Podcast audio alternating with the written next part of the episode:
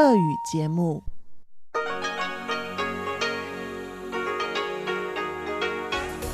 В эфире Международное радио Тайваня.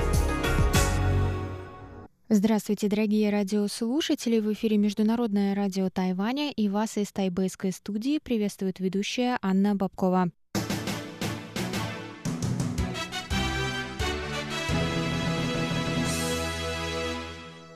Сегодня четверг, 26 ноября, и мы начинаем наше ежедневное вещание с выпуска новостей сегодняшнего дня, а затем вы, как всегда, прослушаете тематические передачи четверга «Тайвань и тайваньцы» с Марией Ли, «Звуки города» с Валерией Гемрановой и Иваном Юмином, а также повтор передачи прошлой недели «Наруан Тайвань» с Игорем Кобылевым. Я напоминаю, что на коротких волнах вы можете слушать нас на частоте 5900 кГц с 17 до 17.30 UTC и на частоте 9490 кГц с 11 до 12 UTC. Также в любое время вы можете зайти на наш сайт и там прослушать ваши любимые передачи и прочитать последние новости с Тайваня. Адрес нашего сайта ru.rti.org.tw.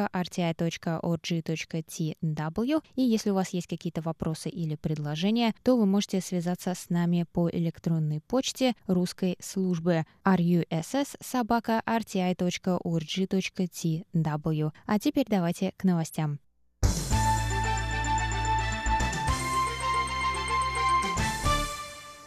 Правительство проведет расследование ситуации с продажей Китаю 35% акций нефтяного месторождения в Африке, принадлежащего тайваньской государственной нефтегазовой компании CPC Corporation, сообщила 26 ноября министр экономики Китайской Республики Ван Мэйхуа. Тайваньская нефтегазовая корпорация CPC владеет нефтяным месторождением в Чаде. В декабре ожидается первая поставка 950 тысяч баррелей сырой нефти на Тайвань. Однако стало известно, что 35% акций этого месторождения были проданы в 2016 году китайской компании, которая тесно сотрудничает с вооруженными силами Китая. Это произошло, когда у власти на Тайване находилось правительство партии Гаминьдан.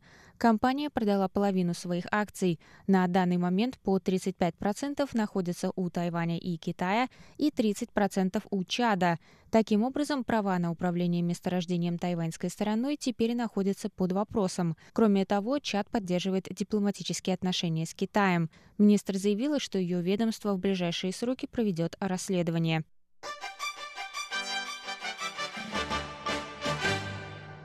Результаты расследования инцидента с обрушением моста в Илане были опубликованы 25 ноября Следственной комиссией по транспортной безопасности. 140-метровый мост через гавань Наньфан-Ао в уезде Илань обрушился утром 1 октября 2019 года. Обломки моста придавили три рыболовных катера, шесть рыбаков погибли. В момент обрушения с моста также съезжал бензовоз, который упал на землю и загорелся. Водитель бензовоза остался в живых. Согласно финальному отчету, гидроизоляция моста, находящегося в гавани, крайне ухудшилась с момента его постройки в 1998 году. Высокая влажность и солевое воздействие в гавани привели к проникновению и накоплению воды в крепящей конструкции моста, вызвав коррозию металлических тросов. Перекрестная секция тросов была функциональна всего на 22-27%, говорится в отчете. Нетипичная конструкция моста нуждалась в более тщательных и детальных проверках, которые не проводились должным образом. Наньфан Ао был единственным на Тайване стальным одноарочным мостом. По словам президента Китайской республики Цаин Вэнь, новый мост стоимостью 29 миллионов долларов США будет построен до 2022 года.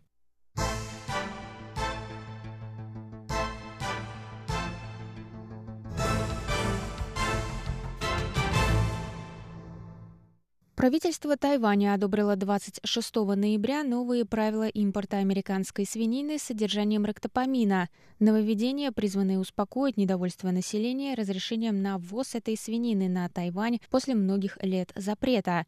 Импорт свинины начнется 1 января 2021 года.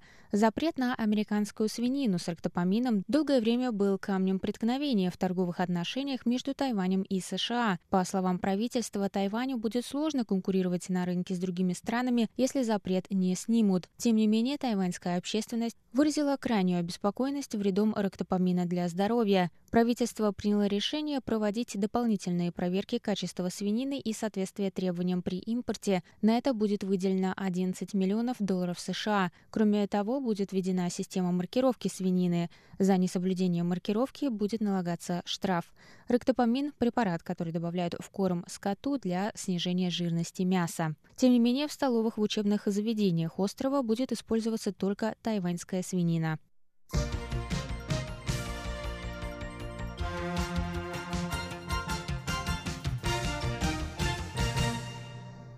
Центральный противоэпидемический командный пункт Тайваня сообщил 26 ноября о двух новых завозных случаях коронавирусной инфекции. Общее число зафиксированных с начала пандемии на Тайване случаев достигло 625. Первый пациент – женщина из Индонезии старше 50 лет, приехавшая на Тайвань работать. Симптомы заболевания проявились во время прохождения карантина. Второй пациент – гражданин Тайваня старше 20 лет, который проходил обучение в США. Он прибыл на Тайвань с симптомами инфекции и проинформировал о них сотрудников аэропорта. Всего на Тайване с начала пандемии было зарегистрировано 625 случаев, из них 533 завозные. 555 человек поправились, 7 умерли, 63 находятся в больнице, сообщили в Центральном противоэпидемическом командном пункте. Население Тайваня, по данным на 2020 год, составляет 23 миллиона 570 тысяч человек. По всему миру 60 миллионов 700 тысяч человек были инфицированы, 1 миллион 400 тысяч умерли.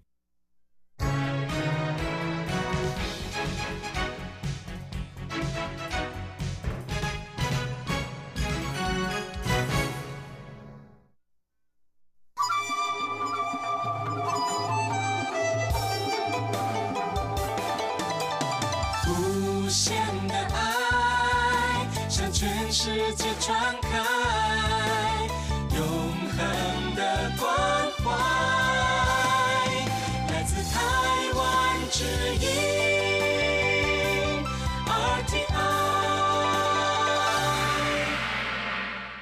Это был выпуск новостей за 26 ноября, четверг на волнах МРТ. Для вас его провела и подготовила ведущая русской службы Анна Бабкова. Далее в эфире тематические передачи четверга «Тайвань и тайваньцы» с Марией Ли, «Звуки города» с Валерией Гемрановой и Иваном Юмином, а также повтор передачи прошлой недели «Нуран Тайвань» с Игорем Кобылевым. Оставайтесь с нами, а я на этом с вами прощаюсь. До новых встреч в эфире. В эфире Международное радио Тайваня.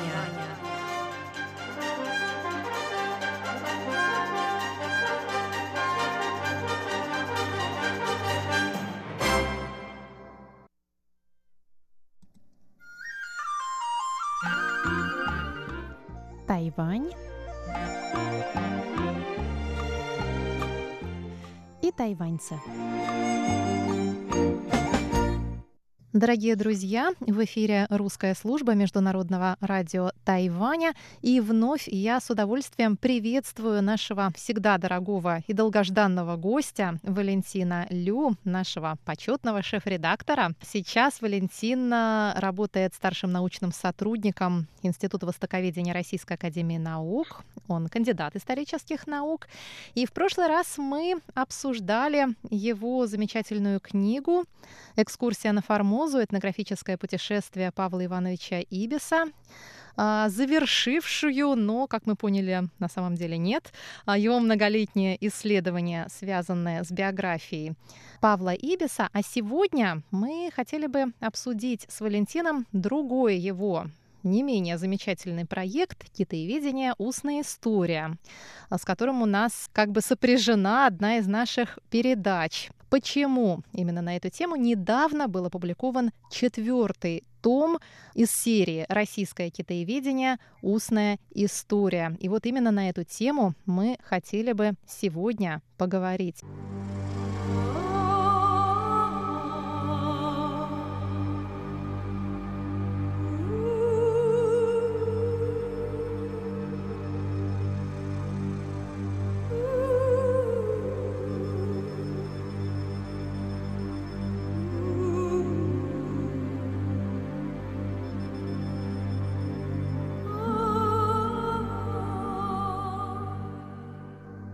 Валентин, расскажите нам о том, как развивается этот тоже довольно многолетний уже проект, и расскажите немного о четвертом томе. Добрый день, Маша. Добрый день, уважаемые слушатели Международного радио Тайваня. Спасибо за комплимент со стороны ведущего. Я, конечно, никакой не почетный, а просто для нас, скромный да, для нас почетный. специалист вот, который занимается разными научными проектами, сдуваю пыль исторических документов.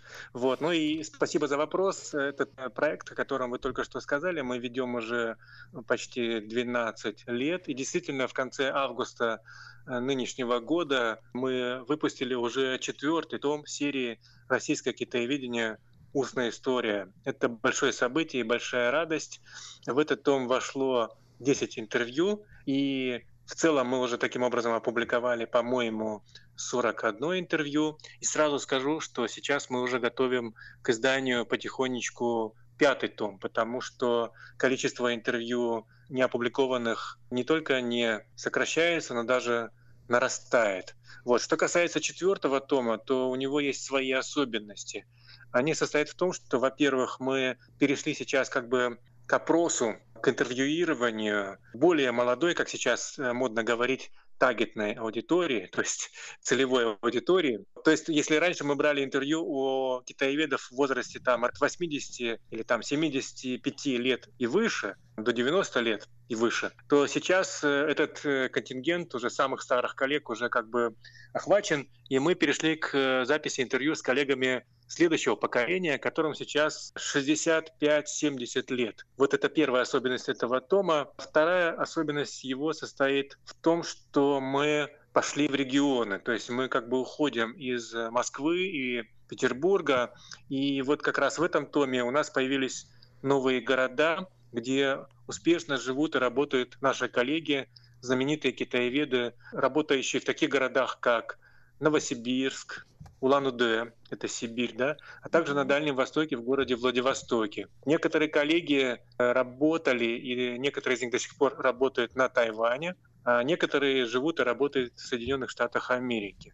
Ну вот э, просто, наверное, стоит даже назвать эти фамилии да, да. быстренько. Угу. Новосибирске это Сергей Александрович Комиссаров, китаевед, просто фамилии назову. Угу. В Улан-Удэ известный китаевед и буддолог э, Леонид Евграфович Янгутов, во Владивостоке известные китаеведы, академик э, Виктор Лаврентьевич Ларин, наш патриарх и многолетний декан и преподаватель Анна Александровна Хаматова и очень известный, талантливый китаевед, востоковед и археолог Александр Львович Ивлеев. Мы также записали на Тайване в свое время, несколько лет назад, записали, в том числе и с вашим, Маша, участием, угу. записали интервью с э, Александром Андреевичем Писаревым китаеведом и Владимиром Вячеславовичем Малявиным. И, наконец, украшением нашего сборника также служит очень интересное интервью с Александром Вадимовичем Панцовым, который живет в Америке, автором знаменитых теперь уже биографий Мао Цзэдуна, Чан Кайши, Дэн Сяопина, опубликованных в серии «Жизнь замечательных людей».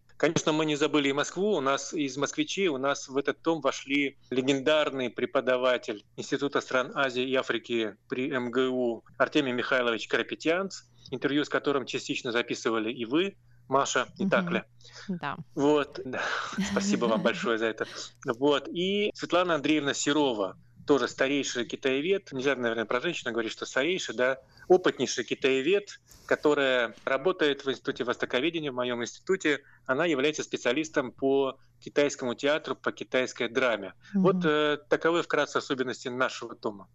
Я хотела бы воспользоваться случаем и передать вам, Валентин, привет от Артемия Михайловича Карапетьянца, который получил а, на руки четвертый том и сразу мне об этом написал, и был он очень рад и тронут, когда увидел свое интервью изданным уже в книге. Мы ставили версию его интервью аудио по радио, да, но совсем другое дело увидеть Да-да. его в печатном виде. Ну, спасибо за привет. Ради этого, собственно, мы и работаем, чтобы радовать наших ветеранов, чтобы сберечь их опыт и знания. Для этого мы и движемся сквозь тернии, преодолевая муки.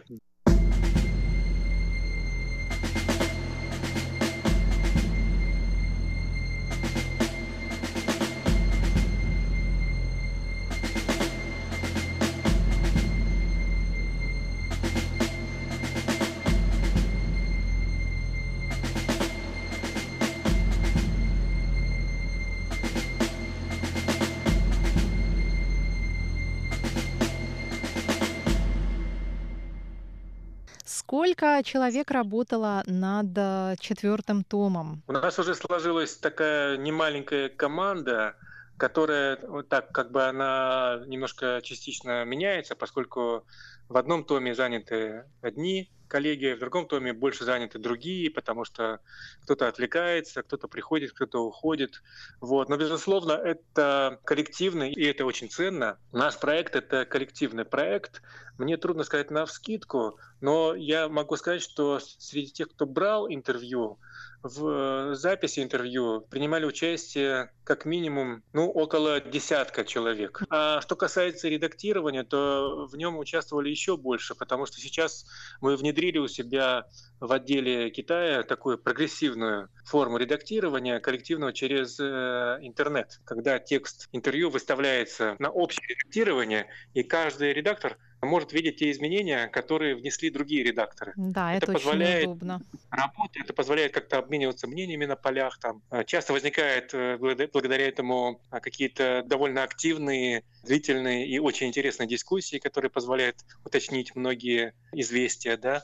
Вот так мы и работаем, и эта работа очень большая, дружная, коллективная. Угу. А вы с кем брали интервью для этого тома? С кем беседовали? А, поскольку я тесно связан, моя судьба тесно связана с Владивостоком, то я взял на себя а, Владивостокскую часть исследований. То есть я записал интервью с э, Хаматовой, Лариным и Ивлеевым. Кроме того, будучи на Тайване, я э, записывал интервью полностью с Александром Андреевичем Писаревым. А, будучи в Москве, мы записали интервью с Александром Вадимовичем Панцовым, то есть, наверное, половина, пять интервью из десяти записано мною. Ну и, конечно, как ответственный редактор, я приложил руку к редактированию всех интервью, вошедших в этот том. Но можно сказать, что уже около 10 лет ведется работа над этим томом, потому что я недавно поднимала архивы и обнаружила, что интервью с Владимиром Вячеславовичем Малявиным для китоведения устной истории мы записали в 2011 году. То есть 9 лет уже прошло. Да, время быстро летит, а на самом деле мы начали этот проект э, в декабре 2008 года, то есть уже 11 лет или даже 12 лет, да, там, да, наверное. Да, почти. С хвостиком он реализуется. Наверное, можно еще много рассказать. Да. Но я думаю, что нужно сохранить интригу, Маша, и оставить этот разговор, наверное, для следующей передачи, для следующей встречи с радиослушателями.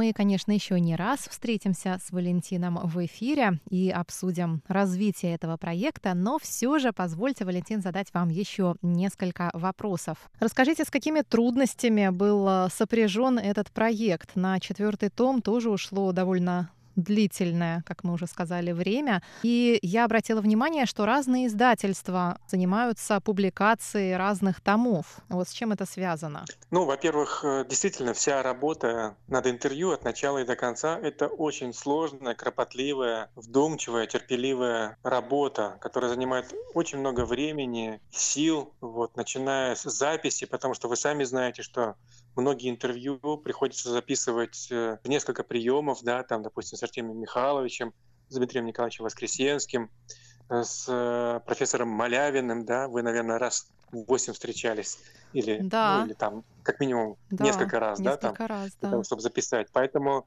бывает так, что запись там не срабатывает или по каким-то причинам приходится повторно встречаться. Вот, тут много трудностей своих. Есть масса трудностей на, на этапе расшифровки, потому что нередко ну, звук не позволяет установить какие-то имена там, да, там, или, угу, или допустим, угу. герой интервью забыл какое-то событие или дату событий. Нам приходится в процессе редактирования уточнять информацию, верифицировать ее, проводить сравнения, какие-то перекрестные какие-то сравнения, да, исправлять стиль, исправлять угу. слог, исправлять ошибки, делать комментарии, потому что если он упоминает какого-то какого-то человека, друга своего или коллегу, э, который не фигурировал до сих пор в списках значит, наших, в нашем банке данных, нам приходится искать эту персону и делать короткую биографическую справку, в примечаниях.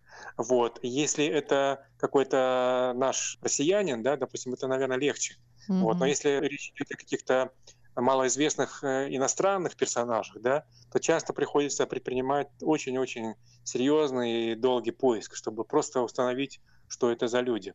Вот это все из разряда трудностей. Есть также немало трудностей психологических, потому что, скажу честно, буду откровенен, вот э, как на духу, поскольку мы уже за 10 лет записали десятки, десятки интервью с десятками коллег, надо честно сказать, что поскольку у коллег, у каждого из них разные возрасты, разный характер, разный взгляд на, на мир, картина мира, да, приходится нелегко иной раз и общаться.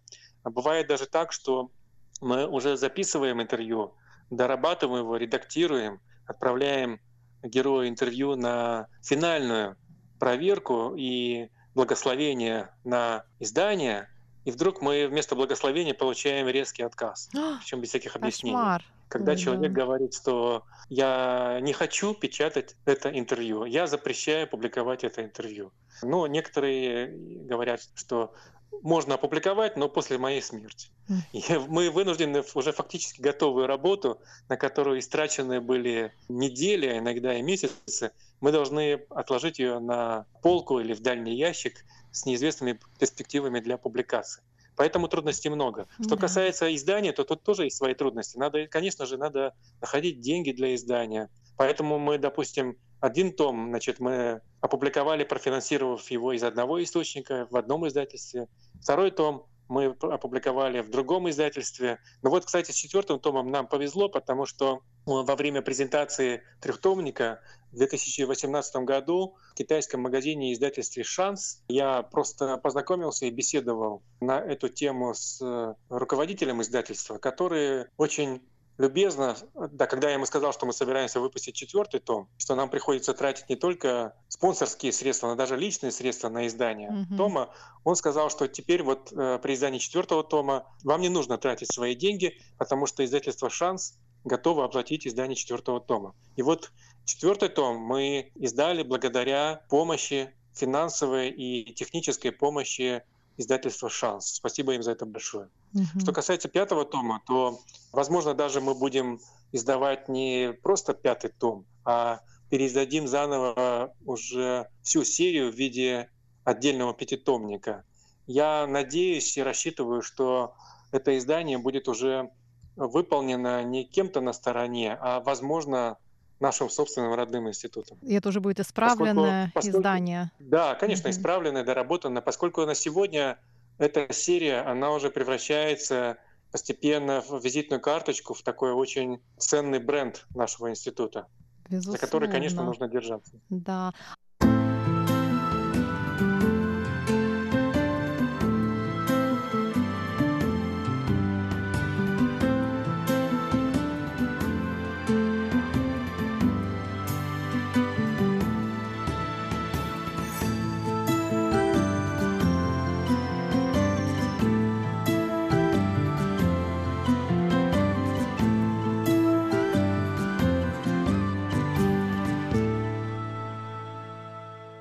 Этот проект международный. Продолжается ли он сейчас в других странах? У вас э, ведется какая-то координационная работа вот с другими школами китаеведения? Безусловно, потому что начинался он как международный и продолжается как международный. На сегодня уже по всему миру в более чем 40 или 40 даже пяти странах и регионах записано более 500 интервью, десятая часть из которых приходится на Россию. Мы постоянно общаемся с зарубежными координаторами по другим странам, обсуждаем реализацию, планы, перспективы, переход к сравнительным исследованиям. Угу. И с этой целью мы даже регулярно проводим встречи координаторов и конференции. Допустим, в ноябре прошлого года я специально летал на подобный семинар в Дели, значит, в кампусе Делийского университета мы встречались и обсуждали проведение в этом году большой конференции, посвященной проекту, которую планировалось провести в Бангкоке.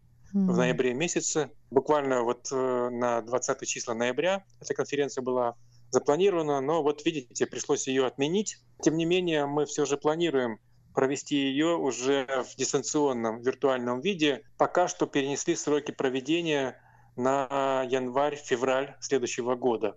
И поскольку тут своя специфика, потому что если в Бангкоке можно было бы собрать, скажем, 10 или 20 стран да, угу. в одном месте, в одно время, да, то поскольку все сидят дома у компьютеров, а коллеги, они живут в самых разных уголках мира, там, начиная от Австралии и кончая Исландией, да, то есть очень большой разброс часовых поясов, мы не имеем возможности, скажем, провести конференцию компактно в течение одного дня или 10, 10 часов, потому что пока одни участники встают у себя на востоке, на западе кто-то уже спать ложится. Поэтому мы были вынуждены разбить весь массив конференции на четыре блока, значит, на четыре группы, в каждой из которых будет, будет принимать примерно по четыре докладчика из четырех стран, ну еще и диск, дискуссанты из других стран, то есть такие группированные по темам и по часовым поясам группки. Вот. Что из этого получится, посмотрим. Но это, конечно, очень интересно, и наш проект продолжается. Это mm. на сегодняшний день можно так сказать, что наш когда-то небольшой проект уже превратился в по-настоящему глобальный проект, цель которого становится все более ясной, а состоит она в том, что мы не только сберегаем здания, но мы консолидируем все мировое востоковедение, и, наверное, в этой консолидации и есть наивысший смысл или миссия нашего проекта.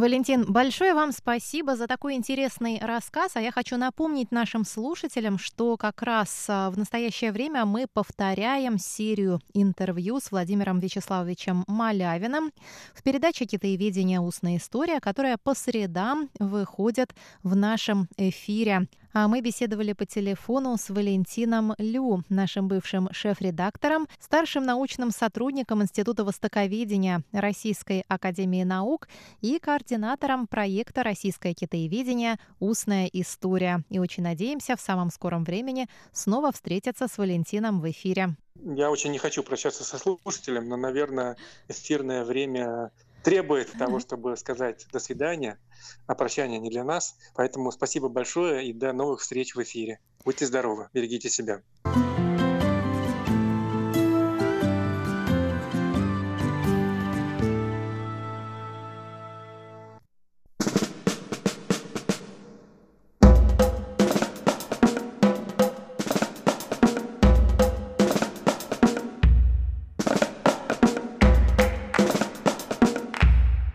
Здравствуйте, дорогие друзья! В эфире передача «Звуки города» и из тайбейской студии вас, как всегда, приветствуют Валерия Гемранова и Иван Юмин. Дорогие друзья, если вы помните, на прошлой неделе мы с вами решили обсудить, какова же была реакция обычных тайваньцев на результаты выборов в США. В прошлом выпуске мы обратились к социальным сетям и зачитали для вас самые яркие, на наш взгляд, комментарии. Что ж, в этом выпуске вас ждет что-то еще более интересное. Оставайтесь с нами.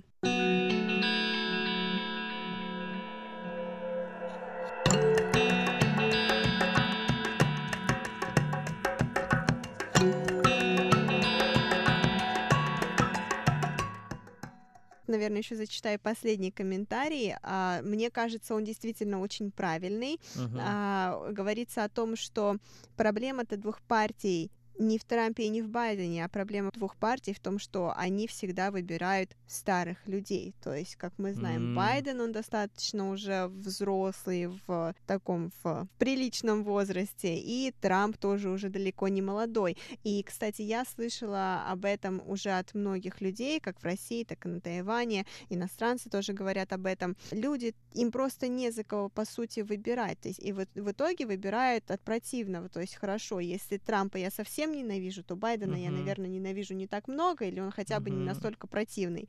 Вот, поэтому выберу я его.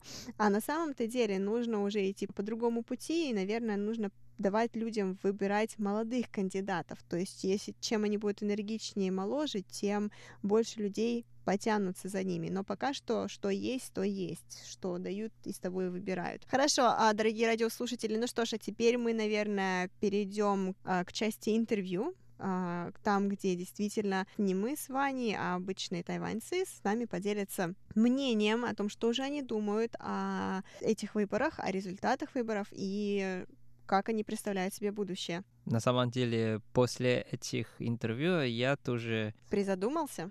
Не призадумался, просто очень стало очень-очень интересно. Ну, правда, у каждого человека есть очень разные мнения, даже хотя мы живем да, в, в одном городе. Сколько людей, столько и мнений. Ну что, поехали. Сначала хотелось бы представить вашему вниманию а, совсем небольшое интервью школьницы даже. Она нас очень сильно с Ваней поразила, хоть она сказала ей немного, но тем не менее у нее есть свое мнение. Я не уверена, что у меня было мнение о глобальной политике, сложившееся в ее возрасте. Давай. Обратила ли ты внимание на президентские выборы в США? Да, я следила за новостями. Более известные кандидаты, конечно, это Байден и Трамп. И сейчас такой результат, что Байден уже выиграл у Трампа. Как ты относишься к этим? Я, наверное, как многие другие, также считаю, что президентом должен быть Байден. А как ты считаешь, политика Байдена или Трампа будет лучше по отношению к Тайваню? Думаю, что Байден. Можешь объяснить, почему так думаешь? Потому что Трамп очень резкий и импульсивный. Он также не берет во внимание все население Америки, а также разнообразие культуры, и поэтому его часто обвиняют в расизме.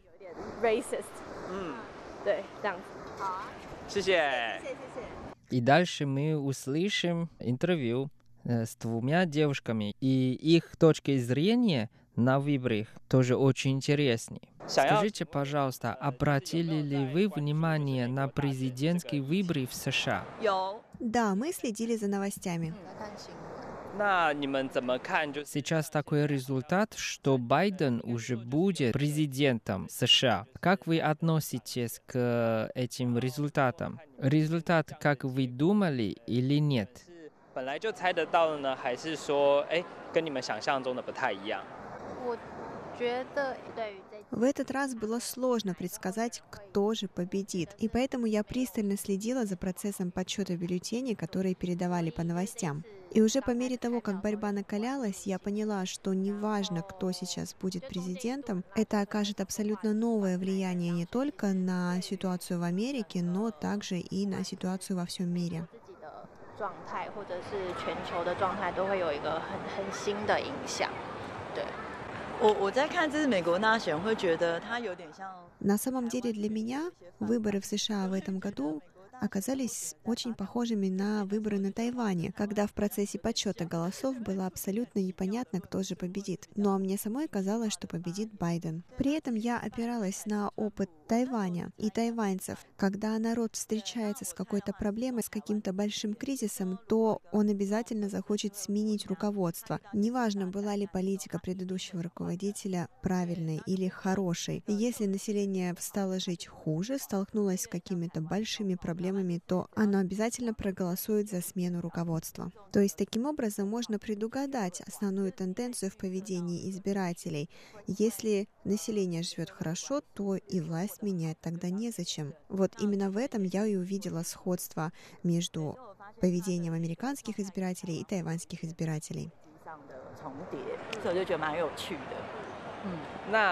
Если бы у вас было право голоса, за кого вы бы поддерживали? За Байдена или за Трампа? И почему? Я бы не поддержала никого из них. Я знаю, что с точки зрения Тайваня Байден более расположен к материковому Китаю, тогда как Трамп менее расположен к материковому Китаю. Но на самом-то деле это не тот фактор, которому уделяет особое внимание избиратель. Поэтому, если говорить об этих двух кандидатах, то я бы не проголосовала ни за одного, ни за другого. 我的话，可是因为 Проблема в том, что я тайванька, и для меня важна позиция Тайваня. Насколько политика нового президента США будет про-китайская или про-тайваньская. А еще, возможно, их позиция по отношению к такому противоречивому вопросу, как BLM или Black Lives Matter. И, соответственно, я не настолько знаю детали их внутренней политики по отношению к их американскому народу, поэтому мне тут сказать очень сложно, кого бы я выбрала, если бы у меня было право выбора, потому что у меня, как у тайваньки, и у американского избирателя разные позиции. Последний вопрос. Сейчас уже есть результат. И как вы думаете, этот результат влияет ли отношения между Китаем и США, и отношения между Тайванем и США, и даже отношения между Тайванем и Китаем? Это очень сложный вопрос. На самом деле, на мой взгляд, не нужно смотреть на отношения, нужно смотреть на то, какие результаты Тайвань показал в результате этой эпидемии. Мы доказали, что в вопросах биотехнологии, в вопросах общественного здоровья и здравоохранения Тайвань продемонстрировал настоящий профессионализм международного уровня. Поэтому я считаю, что не стоит фокусировать все свое внимание на выстраивании этих отношений. Потому что если вдруг в один прекрасный момент их не станет, каким образом тогда обеспечить хорошую жизнь населению? Если посмотреть вокруг, то можно увидеть, что тайваньцы сейчас не обязаны носить маски повсюду. И это стало возможным только в результате того, что во время первой эпидемии SARS тесная связь сотрудничества с международным сообществом у Тайваня оборвалась, и мы вынуждены были рассчитывать только на себя. В результате мы можем самостоятельно защитить себя, и мы можем самостоятельно производить маски.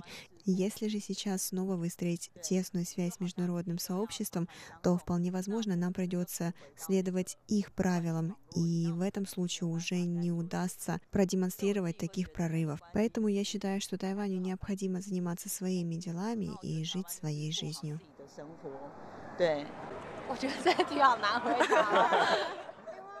Это очень сложный вопрос. Мне кажется, что перемены будут большими независимо от того, кто будет следующим президентом США. И мне кажется, что Тайваню в ситуации, когда материковый Китай так активно действует в Гонконге, а Тайваню необходимо подумать, как правильно выстраивать отношения с другими государствами, основываясь на той ситуации, в которой сейчас находится Тайвань, а не на результате президентских выборах в США. Какими же отношения станут у Америки с Китаем или у США с Тайванем или у Китая с Тайванем, мне сейчас очень сложно сказать. 我觉得这还要再观察。谢谢你们，谢谢，希望有帮上忙。谢谢。Ванюша, а мне еще удалось найти человека, который достаточно серьезно поддерживал Трампа. Послушаешь? Интересно, давай. Подскажи, следила ли ты за новостями касательно выборов в США? Следила. Каково твое впечатление от этих президентских выборов в Соединенных Штатах Америки? В этом году мне показались выборы очень беспорядочными, точнее, что был какой-то хаос. А также мне показалось, что оба кандидата были далеко не теми кандидатами, которых бы хотели видеть избиратели. Сейчас уже известен результат, что Байден будет новым президентом США. Что ты думаешь по этому поводу? Я думаю, что он был избран своим народом и считаю, что это решение народа. А кого из них ты поддерживала? Я скорее поддерживала Трампа, потому что я рассуждаю с тайваньской позиции, и в этом случае больше было возможности миру увидеть Тайвань именно при Трампе. Судя по политике Трампа, Он смог увидеть те проблемы, которые существуют в отношениях между Китаем и Тайванем. Он также поддержал нас в продаже вооружения на Тайвань. Но я также не могу сказать, что с моей точки зрения он очень хороший президент. Но, по крайней мере, при нем мир действительно увидел Тайвань. Как ты думаешь, как данный результат президентских выборов скажется на политической жизни Тайваня? Сейчас очень сложно ответить на этот вопрос. Нужно будет посмотреть на политику Байдена по отношению к Тайваню в будущем, когда действительно возникнут какие-то вопросы и проблемы. Вполне возможно, что политика Байдена по отношению к Тайваню будет такая же, как и у Трампа, просто менее импульсивная и менее решительная. Мне кажется, что политика будет мало чем отличаться, но нужно подождать. Как ты думаешь, при президентстве Байдена изменятся ли отношения между Тайванем и материковым Китаем? Мне кажется, что нет. Мне тоже удалось взять э, интервью двоих студентов, которые по-русски говорят. Поэтому давайте послушаем. Здравствуйте. Здравствуйте. Представитесь, пожалуйста. Меня зовут Виктор.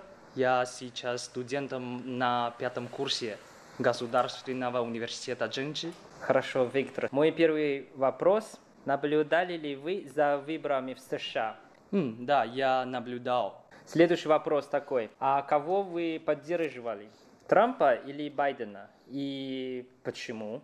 Mm, я за Байдена. Хотя при Трампе отношения между США и Тайванем стремительно развиваются. Например, власти США беспрерывно продавали Тайваню пакеты оборонных вооружений, а также приняли дружественные в отношении Тайваня законы. Но, честно говоря, мне кажется, всем президентам США следует развивать дружественные отношения с Тайванем и поддерживать его по закону об отношениях с Тайванем. Но как я знаю, что наш президент Цай Инвен уже сразу поздравила Байдена, uh-huh. что он стал президентом США. Президент России Владимир Владимирович до сих пор еще не выразил свое отношение к этим. Как вы считаете об этом? Потому что результата сейчас нет. А, то есть вы считаете, что даже у Байдена уже больше баллов но это не значит, что он будет новым президентом в США. Да, Поэтому да, да. Владимир Владимирович Путин до сих пор еще не поздравил. Да, да, то есть, эм, хотя на данный момент у Байдена больше баллов, но, по крайней мере, сейчас еще не конец. Mm. Да. Спасибо за ответ и очень Спасибо, интересно тоже. слушать. Дорогие друзья, к сожалению, время нашей передачи подошло к концу. Продолжение интервью вы услышите на следующей неделе. А сегодня мы с вами прощаемся. С вами были Валерия Гемранова и Иван Юмин.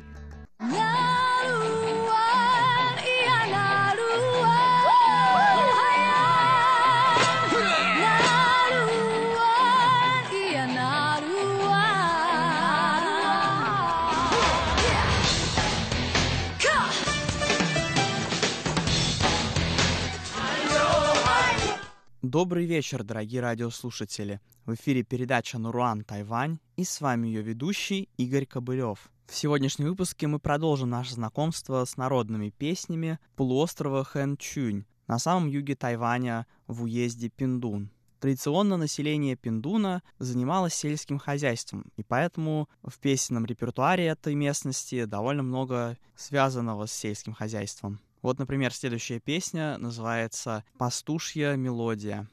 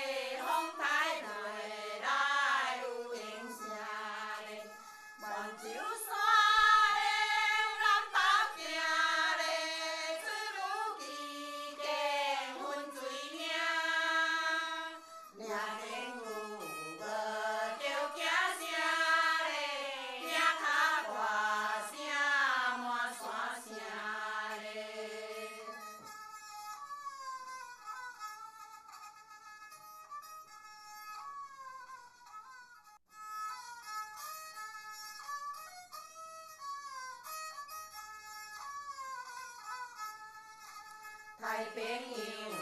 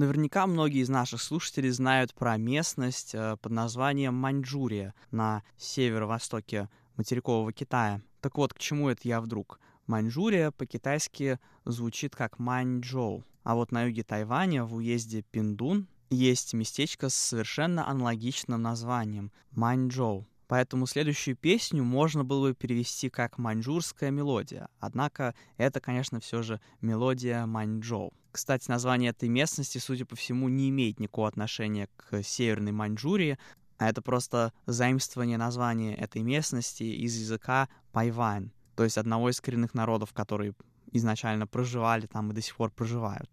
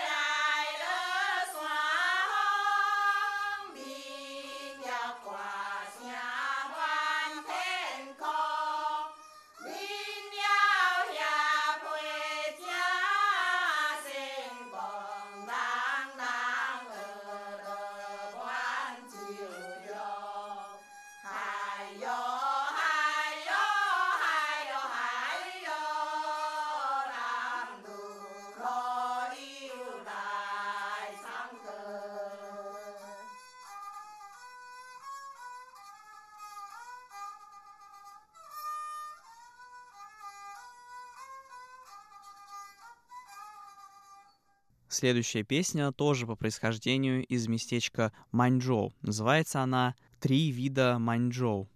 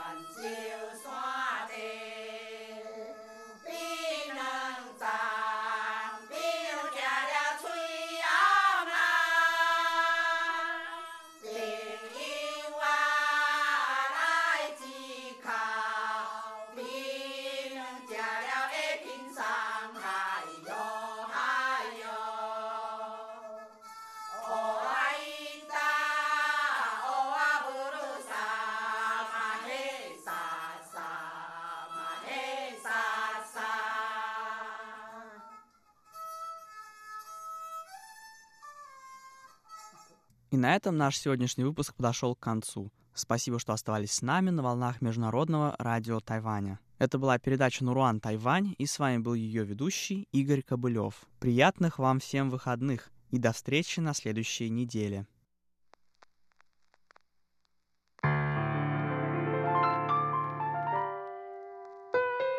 Honey，忧